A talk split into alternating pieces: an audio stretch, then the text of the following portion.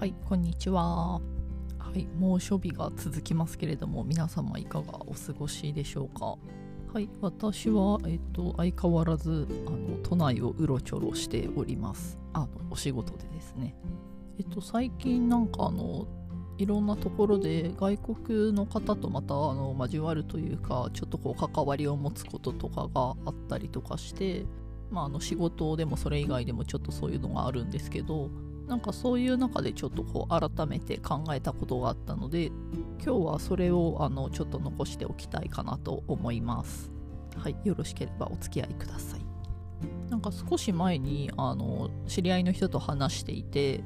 なんか今ってすごいあの外国から日本に住んだりとかあの来ている人、まあ、住みに来ている人勉強したりとか仕事したりとかその旅行ではない目的でも来ている人がすごい多いよねっていう話をしてたんですよね。でなんかそれを言われて思ったのが確かにそうだなって思って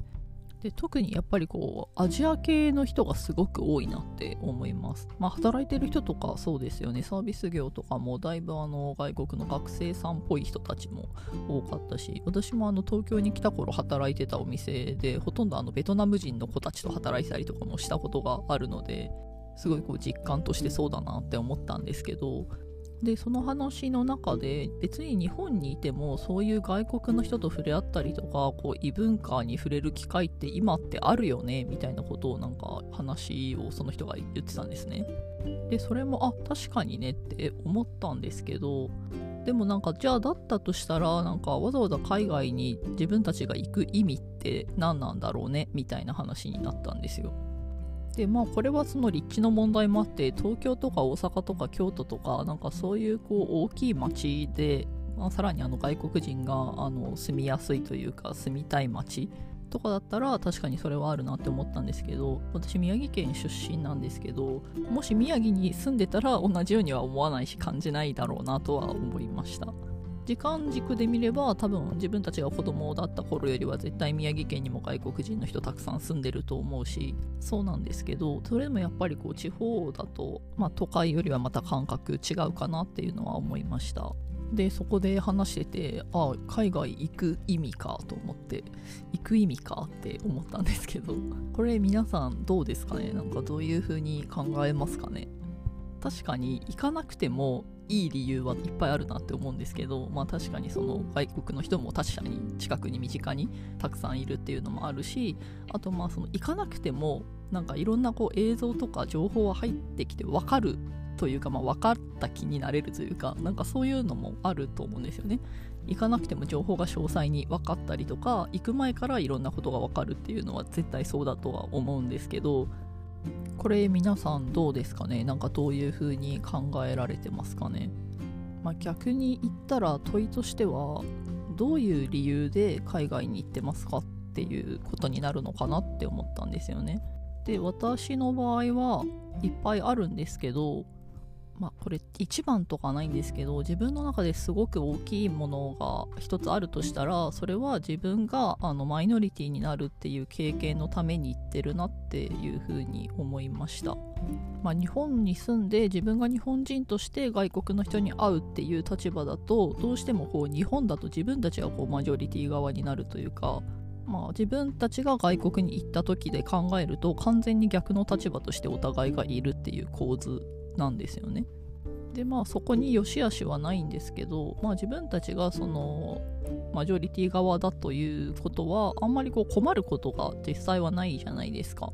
で多分突き詰めるとこの困ることがないっていう状況では得られないものを得るために言ってるんだなって思ったんですね。でこれ別に外国っていうことに限らなくても自分がそのよそ者の立場になるっていうとそれが生じると思うんですけど自分でその自分の立ち位置だったりとか、まあ、居場所みたいなのをあの確保していくみたいなことが必要になるんだなって思っていてこれはなんか自分の経験を振り返ってもすごくそう思うんですけどなんかこうそれまでに自分が長くいた場所とえっと、自分がこれから行こうとしてる場所で一番何が違うかっていうとこれは何でしょうね？皆さんどうどう思われますかね、えっと、私はまあいろいろあるとは思うんですけどやっぱりその居場所がまだないことかなって思ってて、まあ、実際にその居場所がある場合もあるんですけど誰々としていくとか何かとしていくみたいな場合はポジションだったりとか、まあ、例えばそういう立場だったりが用意されてるって場合もあると思うんですけどそういったなんか居場所っていうよりはなんか例えばその自分が今いる場所と同等の心理的安全性みたいなものが確保されたあの自分のその仲間だったりとかコミュニティみたいなものがまだないっていうことなのかなって思うんですよね。でそこを確保していくというか、まあ、作っていくというか参加していくみたいなもののためにやっぱりこう対応しないといけないことがたくさんあるっていうのがなんかこう新しい場所で何かをやるっていうことなのかなって思っててでそういう時にやっぱりこう絶対に避けられないのが自分が何であって何がしたいのかっていうのを自分の言葉で説明するっていうのがあの絶対に必要になるんだよなみたいなことを自分の経験を振り返ってやっぱり思うんですね。でなんですけどその最初の今この時代に海外に行く意味は何なのかってところに戻るんですけどなんかそういう経験はやっぱりこう自分たちがマジョリティ側ではあんまりやらないと思ってやる必要がないっていうのが正しいんですかね。なんかそういうところを考えると私自身はそういうところにやっぱりこう実際に行くっていう意味意義を感じるなっていうふうに思いました。私自身はなんか具体的なところで言うと2回目にあの長期で海外に行ったのがまあオーストラリアだったんですけどそこに行くのを決めた理由はいろいろあったんですけど大きかったのは、まあ、これこのまま日本にいてもあんまりその困ることないなって思ったんですよ。まあ、困ることないっていうとすごい語弊があるんですけど少なくともその生活をしていく上で海外にいる時のレベルで困ることはないって思った時にまあ当たり前ですよね字は読めるし言ってることはわかるしシステムも理解してるし仕事もすぐ見つかるしみたいな感じで言うとなんかこうこの後起こることが全く予想できないみたいなことはまあないわけですよね。まあ、海外にいてもそういうことはあんまないのかもしれないんですけどでもその逆の立場になればさっき言ったようなことが全部できないってことになるんですよね言ってることがわからない言葉が通じない書いてあることが理解できないシステムも理解していない仕事もすぐ見つからないみたいなでこれは今ちょっと話してて思ったんですけど大人になってからあの海外に行く意味みたいなところで特にそうだなって思うんですけど日本ではできるのになって思うそういう感じを持ってるってことなのかなって今思いました。面白いですよね。なんか私よくこれ言うんですけどあの競争が好きな人ってあの競争に勝ってきた人だよねっていう話をすごい友達とかとよくするんですね。で競争にあのあんまり勝てなかった人ってあの多分競争したくないって思うのが普通じゃないかなって思っててまあこれ自分なんですけど。なんかそういうのと一緒でずっとやっぱりこう自分があの多数派とかマジョリティ側にいる人ってやっぱりそのまあ、それだけが理由じゃないと思うんですけど困ることがあんまりなければやっぱり困ってる側の感覚とかが想像できない部分ってあるんじゃないかなって思って、まあ、これ自分も含めてそうなんですけど改めてやっぱりこう興味深いなっていうふうに思いました。はい今日は、えーと、日本にいてもいっぱい外国の人とは会えるけど外国に今行く意味って何なんだろうねっていう話から考えたことをお話ししました。これはあの人の数だけ意見があると思うし海外に行ったことがある行ったことがない長期滞在だった長期滞在でないみたいなところでもすごい意見が分かれてくるところなのかなって思うんですけど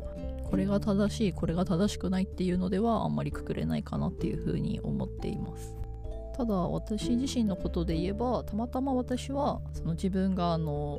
外国人の立場になる経験をしたことでまたなんかいろんな見えるものが変わったりとか見方が変わったりとかした部分はすごく大きかったので私自身は良かったかなっていうふうには思っています。あとこれはまあ超余談なんですけどやっぱりこう全然日本人に合わないとかなんか日本語を喋らないみたいな時期になんかあの現地の人が飼ってる柴犬とか秋田犬とかそういう日本犬に会うだけでもすごい嬉しいみたいなことがなんかあったりしてすごいこう なんかそういう切実さがあったなっていうのをこう思い出したりとかします。はい。